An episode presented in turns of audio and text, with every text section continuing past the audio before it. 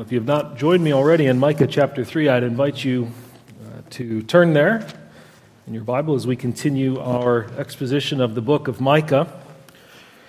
Um, remember, the first week I, I, explained to you that the book of Micah is structured in this way it's got these three kind of symphonic movements. Uh, each one is made up of these sections of of a minor key and a major key judgment and salvation, judgment and salvation, flowing back and, and forth, ultimately crescendoing with this ultimate promise of, of hope at the end of the book that God is going to rescue and restore his people. So last week, Micah's rebuke of the people, as he was finishing out this first major section of the book of Micah, focused on these idolatrous, covetous desires that led uh, powerful, economically powerful people to exploit their power and abuse the most vulnerable people in society. And we ended with this, this very short two verses promise of, of hope that God was going to send a ruler, uh, a king, to break his people out of the slavery to sin and the exile that they had found themselves in because of their sin. And now we're back to the beginning of a, a, another section, so we're right back to talking about judgment. Now, the first three chapters, the majority of the first three chapters of the book of Micah are all about judgment. So if you're discouraged, come back next week. We're going to talk for a couple weeks about hope and salvation in chapters 4 and 5. But here, in chapter 3, on his whistle stop tour of indictments against Israelite society, Micah is moving from those who have economic power to those who have official power. It is power by, by virtue of the offices that they held. Here in Micah 3, Micah is taking aim at the, the political and religious leaders of Israel and Judah, calling them out for their wickedness and ultimately laying the blame for Israel's downfall squarely on them and their corruption, which has led the people astray. This corruption was, was centered on the, the leaders' neglect, and more than that, their outright rejection of God's law. And that's more than just a, a religious problem for Israel. Right? Israel was a theocracy, it was God's nation. And God's law was not just a religious or moral code that was adopted by those who chose to, to worship Him, it structured and regulated Israelite society as a whole spiritually, morally, socially, politically, economically. And so these, these high offices in Israelite society, the kings, the prophets, the priests, were tasked with seeing that God's law was maintained and administered for the glory of God and the good of the people. Israel's kings were to establish and enforce God's law. Israel's priests were to instruct the people in God's law. Israel's prophets were to correct and call people back to obedience to God's law. And as a result, Israel was, was designed to function as a kingdom of priests and a holy nation, a, a model people who were going to reflect God's glory, His holiness, and His character to the rest of the world. They were to be a city on a hill, a light to the Gentiles. But of course, one glance at Israel's history shows that that was emphatically not what was going on in Israel. They were anything but a shining example of godliness. But the problem wasn't that they didn't have the right legislation. Right? It, it wasn't that they didn't have the right governmental system, the right spiritual disciplines, the right church order. God had given them His law to govern all the aspects of this society. And God's law, like everything else that God says and does, is good and right and true and perfect. There didn't need to be any amendments to Israel's constitution. The problem in Israel was the people. They, like all people, were sinners by nature and choice. And nowhere was that more visible than in their leaders. Israel's leaders were continually corrupt. The prophets, the priests, the kings, the very people who were to, to lead Israel in faithful worship and obedience to God's law were themselves the chief idolaters, the chief lawbreakers. And in turn, they led the people into more and more idolatry and sin. They put the, the whole nation on a trajectory towards spiritual and political disaster. And so, given that's what's going on in Israel at the time, these corrupt leaders become the next target of Micah's prosecution.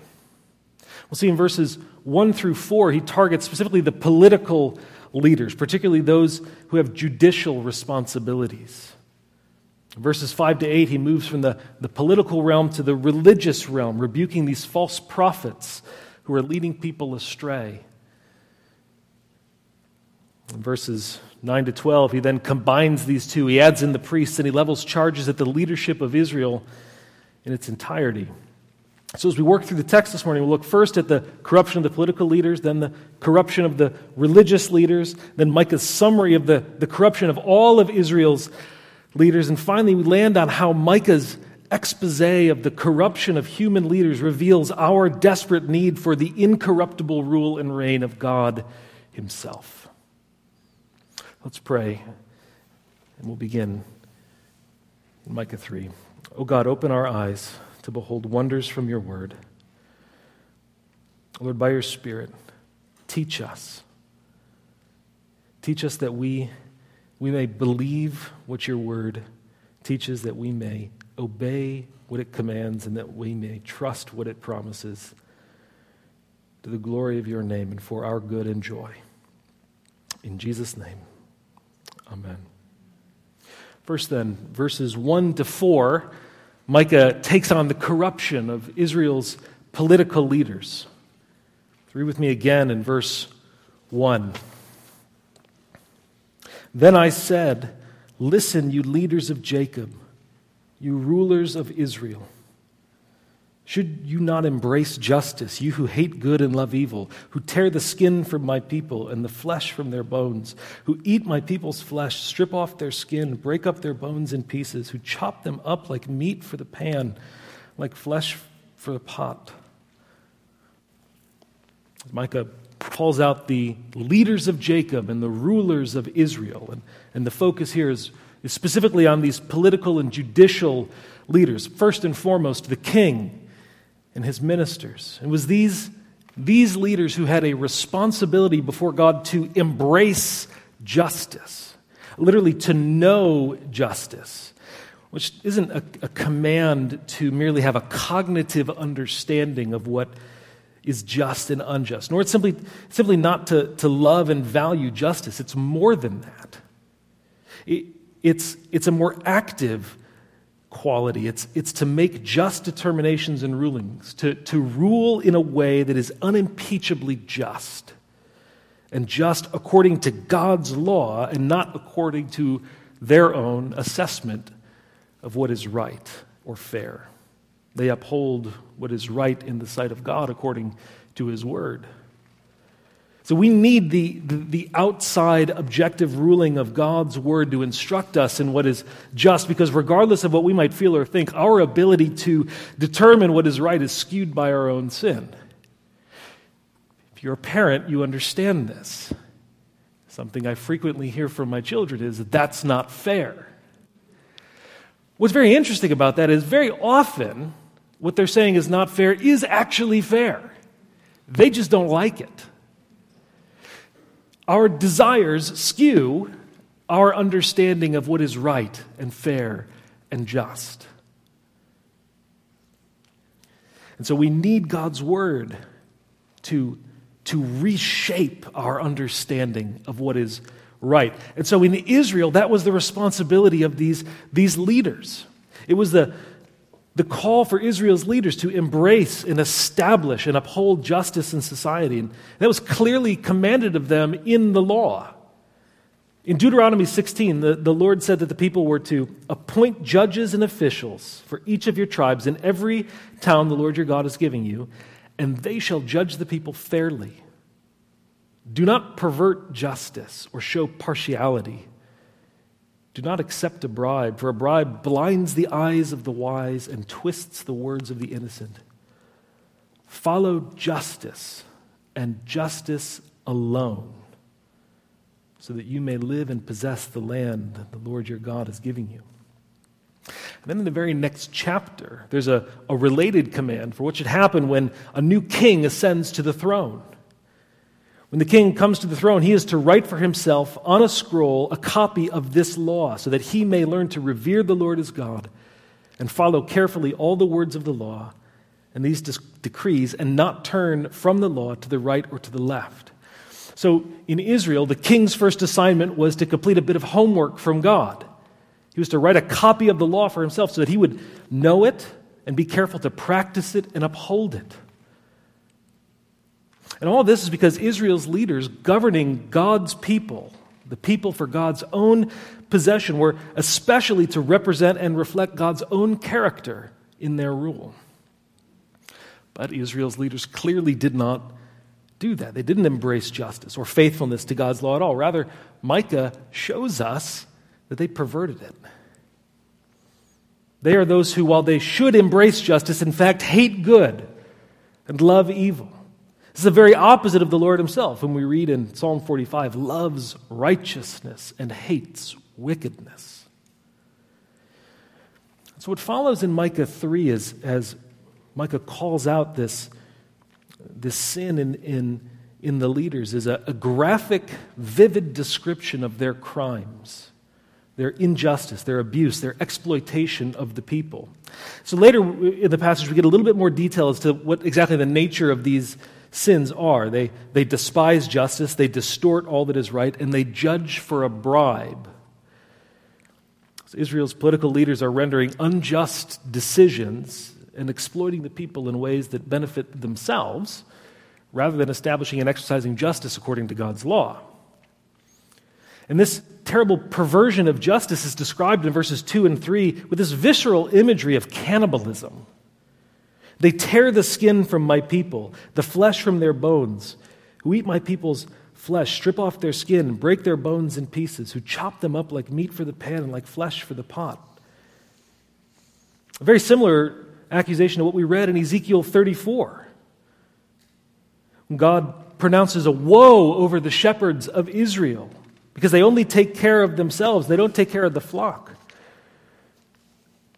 Right? They slaughter the choice animals. They don't strengthen the weak or heal the sick or bind up the injured. That you have not brought back the strays or searched for the lost. You have ruled them harshly and brutally. And these are not literal descriptions of cannibalism in ancient Israel. They're figurative descriptions of how the leaders are abusing the people. It's a dereliction of duty in the highest order. The leaders of Israel, those tasked with ensuring that justice was done in society, they were guilty. They were supposed to punish the guilty and protect the innocent, uphold God's law and honor it.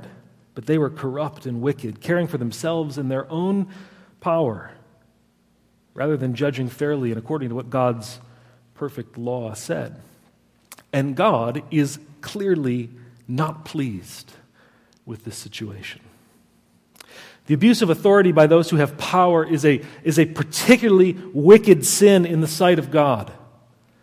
Not only because of the effect that it has on the victims, because it also mischaracterizes God Himself. All human authority, in one sense or another, is derived from God, the ultimate authority, the one who alone has sovereign power. And those who have authority to exercise have a responsibility before God to exercise it in such a way that it reflects His goodness and His justice and love and holiness. But as Lord Acton famously said, power corrupts, and absolute power corrupts absolutely. And so human history is littered with examples, tragic examples, of those who abuse their authority for their own benefit and at the expense of others. And as we read here, this was certainly the case in ancient Israel.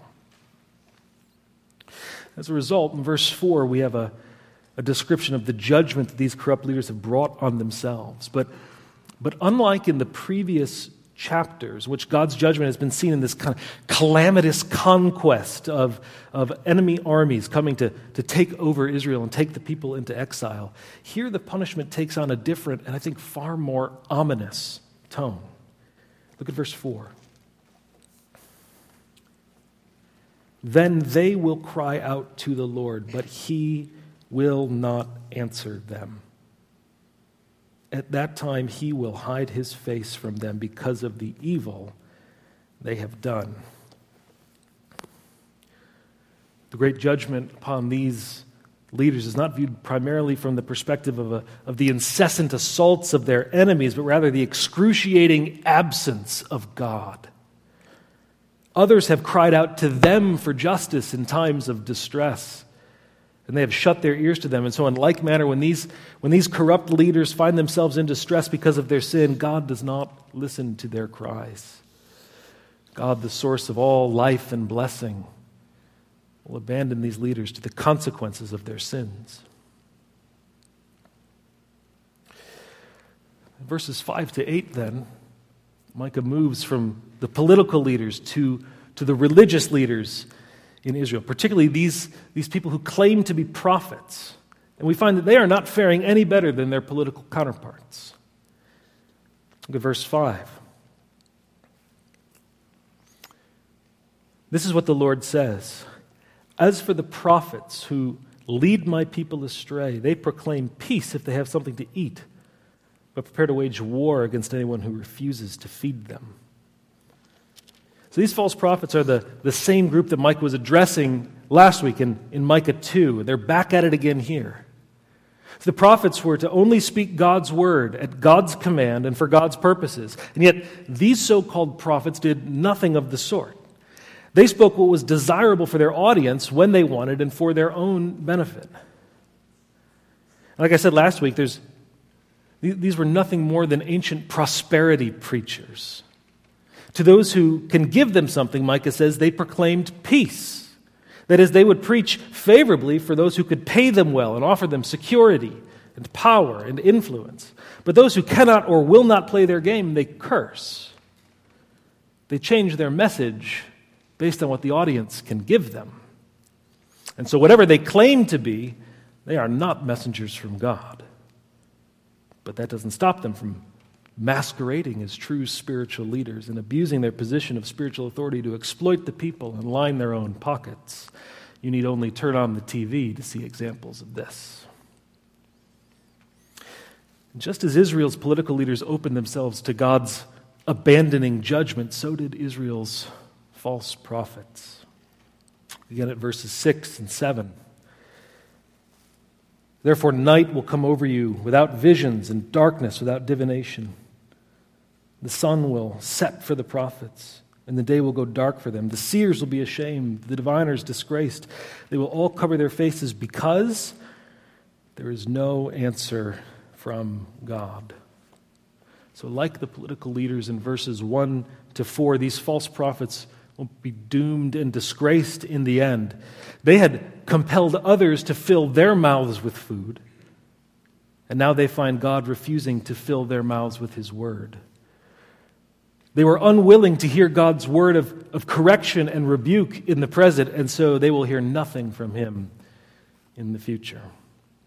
And so, again, God's judgment here takes on this this form of the withdrawal of his protecting, life giving, light bringing presence. They've abandoned him, so he gives them up to their sin and withdraws from them. I find no support from God at all. Where God's presence brings light and revelation, they find nothing but darkness and silence on account of their sin. These false prophets are a stark contrast from Micah himself, who we see in, in verse 8 offers, offers a, a contrast to, to his role as a prophet from, from theirs. Verse 8, he says, But as for me, I am filled with power, with the Spirit of the Lord, with justice and might, to declare to Jacob his transgression and to Israel his sin. This is what a true prophet does. This is what those who claim to be prophets should have been doing. But they are just empty men with empty words. And on the contrary, Micah is, is not empty, but is filled with power, with the Spirit of the Lord, with justice and might. And Micah, like the Lord for whom he speaks, shows no partiality. He does not reward those who pay him with favorable prophecies as if he's some kind of soothsayer with a crystal ball. He's commissioned by God and committed to speak only what God says, regardless of whether the people will like it or not. And they didn't like it very much. See, this would not have made Micah especially popular. Telling people that they're in sin does not endear you to them. But, but Micah's prophetic commission was to declare to Jacob his transgression and to Israel his sin. And so Micah will go on in verses 9 to 12 to do just that. And here he, he, he broadens his assault. He moves from these surgical strikes on the political leaders and on the spiritual leaders to a more general indictment of all of Israel's senior leaders prophets, priests, and kings. Look at verse 9. Hear this, you leaders of Jacob, you rulers of Israel, who despise justice and distort all that is right, who build Zion with bloodshed and Jerusalem with wickedness. This summarizes the, the corruption of the leaders in, in Israel. They, they despise justice and distort all that is right. So it's not just that they neglect justice, they actively despise it because it doesn't benefit them. And so they, they twist and distort God's law until it becomes utterly unrecognizable and works in their favor.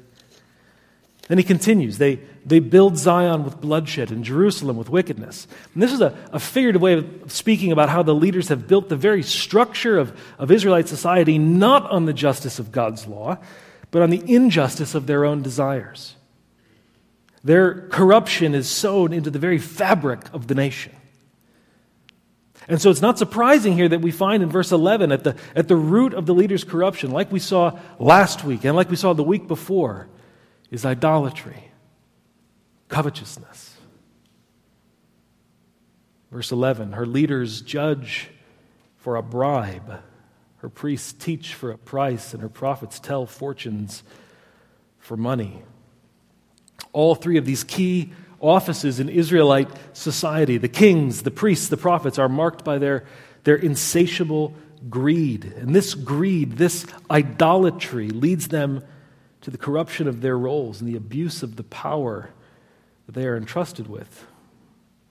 They're willing to pervert justice and distort God's word for the sake of profit. And perhaps most monstrously, they do all of this under the guise of spirituality. Look at verse 11. They, they judge for a bribe, they teach for a price, they tell fortunes for money, yet they look for the Lord's support and say, Is not the Lord among us? No disaster will come upon us. This is a particularly disgusting and reprehensible and blasphemous sin to covet, lie, steal, cheat, abuse, and then claim God's support, approval, and protection. They claim that God is with them even in their open sin, and so God's punishment is fitting. They claim he is with them, supporting and approving their corruption and sin, so he makes his disapproval exceedingly clear by abandoning them. The last of these three announcements of judgment against Israel's leaders here is, is the most dramatic in verse 12. Therefore, because of you, Zion will be plowed like a field, Jerusalem will become a heap of rubble. So he's prophesying about the coming destruction of the city of Jerusalem. But it gets worse and the temple hill will become a mound overgrown with thickets. The temple, the, the place of God's presence, the symbol of his dwelling among his people to bless them and keep them, will be destroyed. And the hill on which it stood become nothing more than ruins overgrown with thickets of trees. The people abandoned him, so he abandoned them to the consequences for their sin. At this point, the temple is no longer called the house of the Lord, it's simply the house. The Lord has moved out, the ultimate sign of his judgment. Now, I mentioned a few weeks ago that we know the city of Jerusalem was, was not destroyed in Micah's day. The temple was not destroyed uh, in, in Micah's lifetime in ministry. So, though Jerusalem did end up being besieged by the Assyrians, it was ultimately spared. And in Jeremiah 26, we read that it was King Hezekiah, one of uh, Judah's few godly monarchs, who responded to Micah's prophecy here in chapter 3.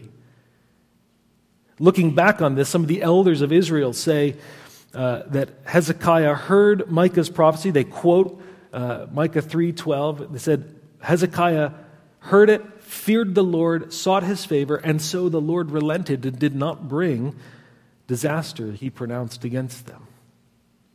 So Micah's preaching was not fruitless. It brought about repentance and reprieve from the coming judgment of God. So God was more than ready to show mercy, as we know from the, from the book of Micah and throughout the whole Bible. He delights to show mercy, and he showed mercy to, to Hezekiah and the nation when he, they turned and sought the Lord. Now, we might be tempted to stop there and to think that the primary point of the passage is that the, the problems in Israelite society and the problems in our society are just because of corrupt leaders. So we read the text as if the point was to say to leaders, don't be corrupt. And we read it as if the people at large were to draw away from, from this text and say, okay, the point of this text is that we need to choose better leaders who aren't corrupt. And we, we tell ourselves, if we could just get the right leaders in place, then things would really get better for our country, for the church, for the world, and so forth. But I would argue that the point of Micah 3 is not that we simply need better human leaders, even better human leaders who know and follow God. Because even when, when Israel had better kings, like Hezekiah, people who sought the Lord and followed his law, they inevitably failed. And even when they had good and godly kings, they died. Their successors often did not follow in their footsteps. And the same is true for Israel's spiritual leaders. The prophets and the priests were often just as corrupt as the kings. And, and even when they weren't, like the kings, these godly spiritual leaders inevitably died and left corrupt and ungodly successors. Israel's history is a story of the steady corruption and sin and failure of its leaders, which is both a, re- a, reflection of the spiritual condition of the people and, and directly affects their spiritual condition. So we read a, a blunt summary of the, the situation in Israel in, in Ezekiel 22, where he says, Israel's priests have done violence to my law and have pro- profaned my holy things. Her princes in her midst are like wolves, tearing the prey, shedding blood, destroying lives to get dishonest gain. And her prophets have smeared whitewash for them, seeing false visions and divining lies for them, saying, Thus says the Lord God, when the Lord has not spoken.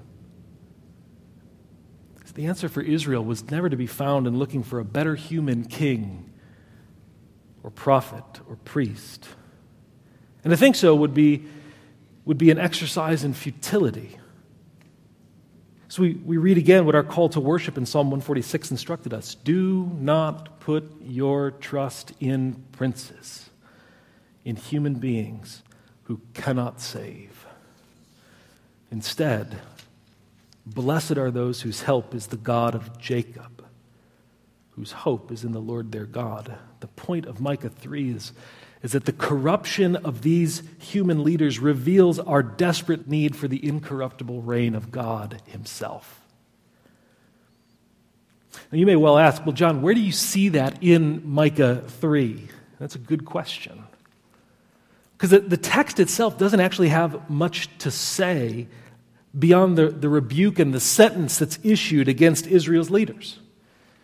That's why I think it's so easy to read this as a, as a moralistic parable about avoiding corruption and pursuing virtue. But, but reading Scripture in this way ignores how this text fits into its context. This is one of the reasons why we so value reading and interpreting the Bible passage by passage. The, the meaning of a, of a text of Scripture is not, really, not only related to the statements that are made in it, but where those statements are and how they relate to what comes before and what comes after. And I emphasize that because I think where Micah fits, where Micah 3 fits, is especially important in understanding what Micah 3 teaches. So remember, Micah 3 is this judgment section of the first major part, or the second major part of the book of Micah, rather. And it's bookended on the, on the front end by Micah 2, 12, and 13, and on the back end by Micah 4 and 5. These are the, the promises of salvation and hope and restoration. And crucially, both of these bookends contain very specific promises Not just about the, the restoration and hope for God's people, but that it's going to be accomplished through the future coming of God's King to restore and reign over his people and all creation. The, the central hope that's promised in Micah is that God himself is going to come to reign. The way that these chapters are stitched together, the, the abject failure of, of Israel's leaders in chapter 3 is intentionally bookended by these, these promises of future, incorruptible, perfect, personal rule of God Himself. Highlights the foolishness of reliance on human leaders and our desperate need for the righteous rule of God. You see this in, last week we talked about it in chapter 2, verses 12 and 13. We're introduced to this figure that that Micah just calls the breaker. And we learn he's going to be both the king and the Lord himself. And then in the coming weeks, in chapters 4 and 5, we'll hear again of God's promise to reign over his people, and indeed to reign over all the nations of the world. And in this portrait of, of promised blessedness, God himself is the one who reigns. Micah 4 7, the Lord will rule over them from Mount Zion. And in Micah 5, we see this mysterious overlap as God will reign, but he's going to reign through one who's born in Bethlehem, who will be ruler over Israel, who will stand and shepherd his flock in the strength of the Lord and the majesty of the name of the Lord his God. And so, with these promises on either side, the contrast of Micah 3 stands out even more. The corruption of Israel's leaders in the present points not merely to the need for for different or better human prophets, priests, or kings. It points us to the need for a, a divine prophet, priest, and king to reign in incorruptible righteousness. One who will not die and leave an opportunity for a corrupt and sinful successor. We need God Himself to reign over us. And this is precisely what God promises in Ezekiel 34, which we read earlier. As He rebukes the shepherds the nation's leaders for their negligence, their corruption, their wickedness, their exploitation of God's people. And so God says he will hold them accountable for his sins, but he does not go on to say that he's going to replace them merely with a newer, better version of them. That's not the answer. That's not the ultimate promise. What he says is that he himself is going to come to shepherd them. We need a leader, a prophet, priest, and king who is both incorruptible and indestructible. And that's exactly who we have in the one whom Micah spoke of in outlines and shadows, and who's now revealed to us in the gospel Jesus Christ our Lord. Where Israel's shepherds, the, the prophets, priests, and kings failed, Jesus did not.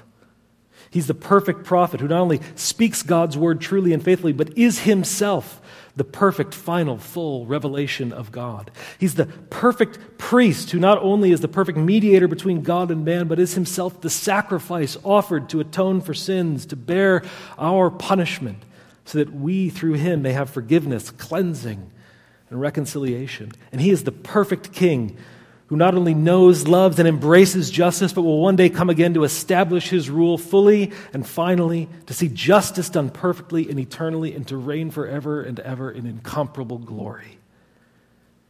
And it is he and no one else who is our hope.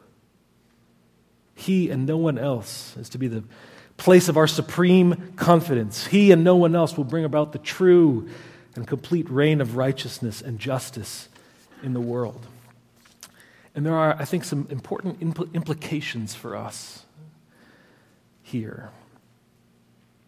I think as we reflect on this, it should cause us to recognize the, the utter foolishness of placing the ultimate confidence of our souls in the men and women who lead our country or who we want to lead our country in the hope that they will usher us into a new golden age we may be tempted to think that the solution to the problems we see is different or better leaders who have different or better policies. And while better, more virtuous, less corrupt leaders are certainly to be desired, they are not. They cannot be the objects of our hope. Politics and politicians make lousy gods. Yet, this kind of political idolatry is endemic in our society. It's not that political awareness, concern, or involvement is not important. It is. I would encourage you to be wise in how you exercise your earthly citizenship. But, friends, hear me, don't confuse your earthly citizenship with your heavenly one. Don't confuse your earthly country with your heavenly one. Don't confuse Caesar with Christ. Don't confuse the kingdom of this world with the kingdom that is not of this world. The city on a hill that ancient Israel was supposed to be does not come to fulfillment in the United States or any other nation on earth but in the new Israel, the church of Jesus Christ, which bears witness to the soon coming of the eternal kingdom of grace and righteousness in which Jesus reigns as the uncontested and incorruptible, just and merciful King. And so, the way that Micah reveals this, this corruption in Israelite society not only serves to, to indict them and announce their judgment, but it also serves to reveal our need for God's rule to come. And it reminds us that we need to, to therefore keep our own thoughts and opinions about earthly politics in perspective. So, no matter how important an issue is, we should be careful to, that we don't become deceived into thinking that somehow the, the victory of our, of our preferred politician or party will usher in the kingdom of God or that the defeat of our preferred politician or party will somehow hinder Christ from reigning in absolute, uncontested sovereignty over all creation. We should be careful that we don't think that, that the victory of the, the politicians that, that we like will lead to flourishing for the church, and that, that the, the defeat of the politicians that we like will lead to its demise. Jesus said he will build his church, and the gates of hell won't prevail against it. We need not worry. we bear witness to the coming of the kingdom. But we don't establish it for ourselves. Something He will establish when He comes again in glory to judge the living and the dead. So we bear witness to it. We seek to, to live in line with its values. We call people to enter it in reliance and submission to Christ, the Savior and King. And, and so while we, as God's people, ought to to seek to represent the, the purity and the holiness and the justice of God's character in every endeavor and every aspect of life and society, we must also remember that our hope is not to bring about the kingdom of God on earth through better human leaders. Must guard ourselves against depending on, placing our confidence in, yes, making idols of human leaders and causes. The failure and corruption of human leaders reminds us that our first allegiance must be to Christ our King, that our citizenship is in heaven, and it is from there that we await a Savior. And one day he will come again in glory, and then it will be said, The kingdoms of this world have become the kingdom of our Lord and of his Christ, and he shall reign forever and ever. In that kingdom, there will be perfect justice and righteousness. And he invites you, he invites all of us now to submit to him as the sovereign king to learn from him as the true and perfect prophet, and to have our sins atoned for and forgiven through his all sufficient work as our priest and sacrifice. Let's pray. Father, we give you thanks for your word. Your word is truth. Sanctify us in your truth. Use your word to cleanse us, to renew us. God, help us as we, as we consider the things that we've been instructed on in the book of Micah. Lord, we pray that your Spirit would come and make your word effective, that it would transform us, that it would root out our idolatry and cause us to find our hope and place our confidence in you alone. And as we think of the corruption of human leaders, and yes, the corruption that is in our very hearts, we, we look forward to that day when Jesus will come again. And so we pray, Come, Lord Jesus. And it is through him we pray. Amen.